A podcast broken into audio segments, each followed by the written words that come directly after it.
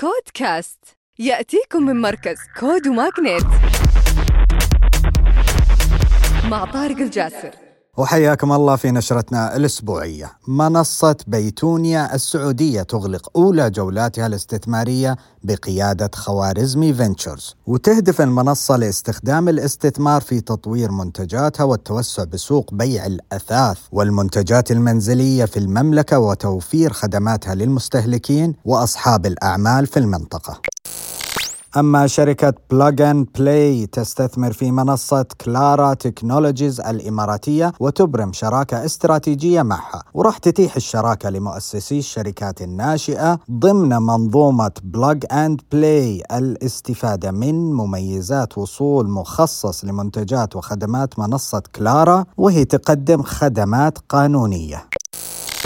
وعندنا رسال وقعوا شراكتين استراتيجية. الأولى مع شركة إمكان للتمويل ضمن خطتها للتوسع في سوق التقنية المالية وتهدف الشراكة لتقديم حلول تمويل للمشتريات مثل البطاقات الرقمية إلى عملاء إمكان. والشراكة الاستراتيجية الأخرى مع برنامج قطاف التابع لشركة الاتصالات السعودية STC وراح تتيح الشراكة لعملاء قطاف خيارات اكتساب نقاط داخل تطبيق رسال واستبدالها ببطاقات رقمية ولأكثر من 600 علامة تجارية.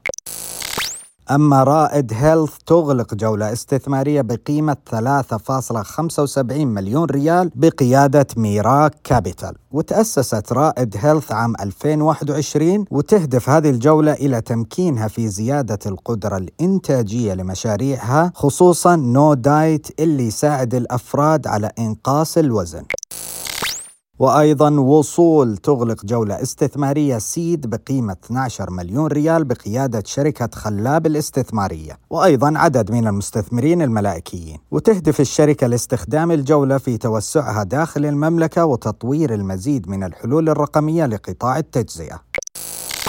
أما مرني السعودية تستثمر في شركة هيلبو المصرية عبر منصة Exits MENA. وهيلبو توفر عبر تطبيقها خدمات المساعدة على الطريق وفحوصات التأمين وإدارة المطالبات التأمينية وفحص وتقييم أضرار المركبات وغيرها.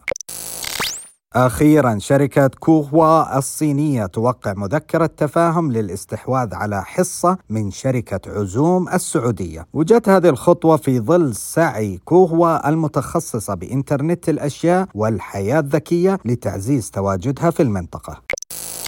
ختاما تذكروا أن الابتكار هو أصل الريادة. كودكاست.